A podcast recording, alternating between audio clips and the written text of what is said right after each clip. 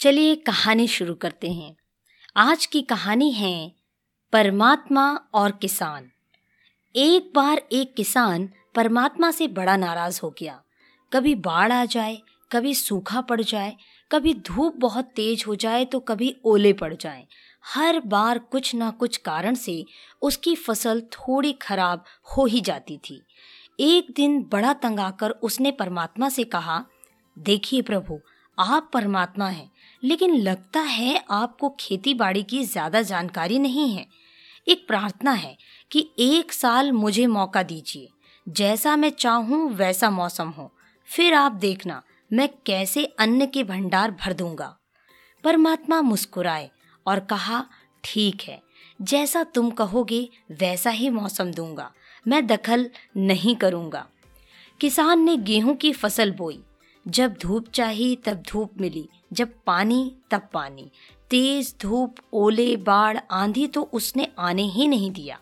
समय के साथ फ़सल बढ़ी और किसान की खुशी भी, क्योंकि ऐसी फ़सल तो आज तक नहीं हुई थी।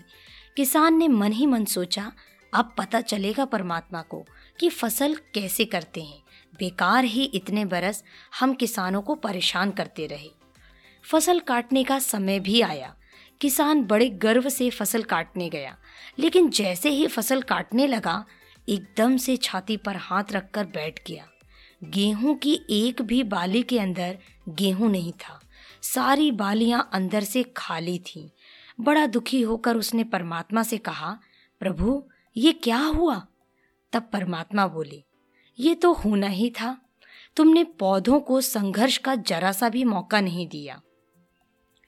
न तेज धूप में उनको तपने दिया, न आंधी ओलों से जूझने दिया। उनको किसी प्रकार की चुनौती का एहसास जरा भी नहीं होने दिया। इसीलिए सब पौधे खोखले रह गए। जब आंधी आती है, तेज बारिश होती है, ओले गिरते हैं, तब पौधा अपने बल से ही खड़ा रहता है। वो अपना अस्तित्व बचाने का संघर्ष करता है और इस संघर्ष से जो बल पैदा होता है, वही उसे शक्ति देता है, ऊर्जा देता है। उसकी जीवटता को उभारता है।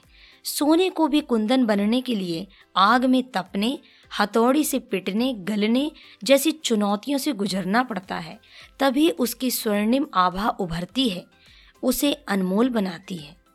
उसी तरह ज़िंदगी में भी अगर संघर्ष ना हो, चुनौती ना हो तो आदमी खोखला ही रह जाता है। उसके अंदर कोई गुण नहीं आ पाता। ये चुनौतियाँ ही हैं जो आदमी रूपी तलवार को धार देती हैं, उसे सशक्त और प्रखर बनाती हैं।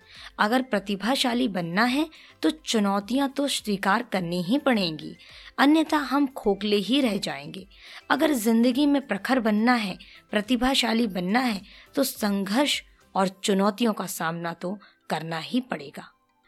दोस्तों, आप सुन रहे थे मुनिका की आवाज़ में प्रेरणादायक कहानी, परमात्मा और किसान।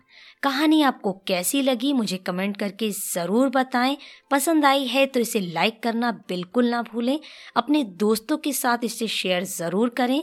और यदि आप इस पॉडकास्ट पर पहली बार कहानी को सुन रहे हैं तो इसे फॉलो ज़रूर करें, ताकि ऐसी सुंदर कहानियाँ आप तक सबसे पहले पहुँच सकें। सुनते रहें कहानी मोनिका की ज़ुबानी।